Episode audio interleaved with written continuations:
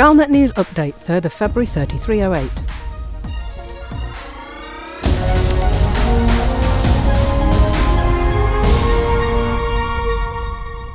Commanders have been asked for assistance by the Affiliated Counter-Terrorism Unit.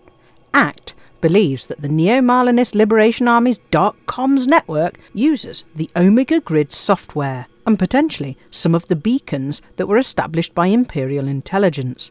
The task is to locate and decrypt the NMLA network.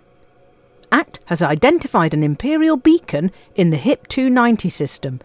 Commanders who wish to assist are invited to scan that beacon. There is a message to decode on the beacon that uses a simple substitution code. ACT has provided a partial key. Pilots who scan the beacon will be contacted through the coming week with further instructions.